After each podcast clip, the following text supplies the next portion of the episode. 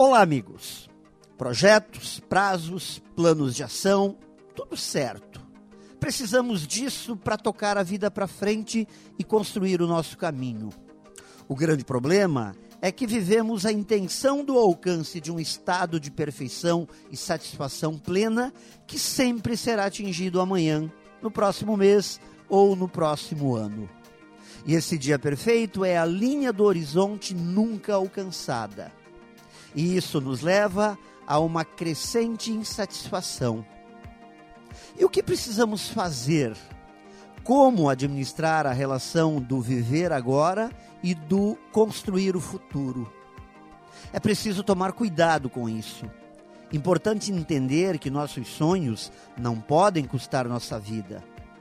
Não existirá felicidade no amanhã se não descobrirmos que felicidade sempre será o caminho e nunca a chegada.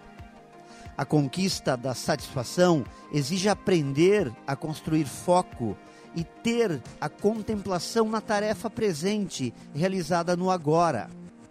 Temos que usar de muita gratidão por aquilo que já temos e sempre a certeza que, com foco e determinação, podemos fazer muito mais.